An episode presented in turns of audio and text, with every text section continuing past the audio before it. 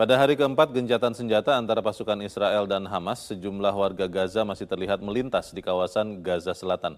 Beberapa pengungsi memadati kawasan Pasar Rafah untuk membeli kebutuhan sehari-hari mereka. Berikut informasi terkini dari relawan Mercy Indonesia, Fikri Rofiul Haq dari Gaza Selatan.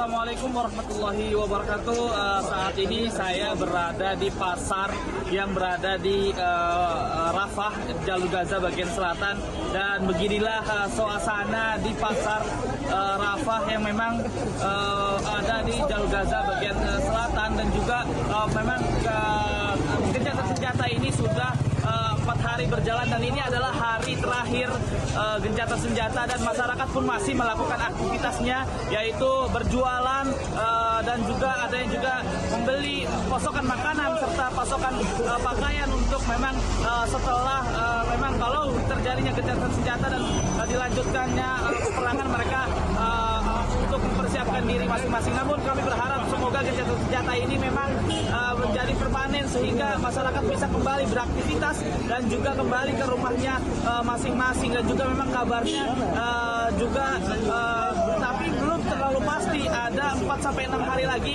uh, gencatan senjata akan dilakukan lagi antara Palestina dan juga uh, Israel. Sekian laporan kami relawan Fikir Hak relawan Mercy langsung dari uh, Rafah jalur Gaza bagian selatan. Wassalamualaikum warahmatullahi wabarakatuh. Jelajahi cara baru mendapatkan informasi. Download Metro TV Extend sekarang.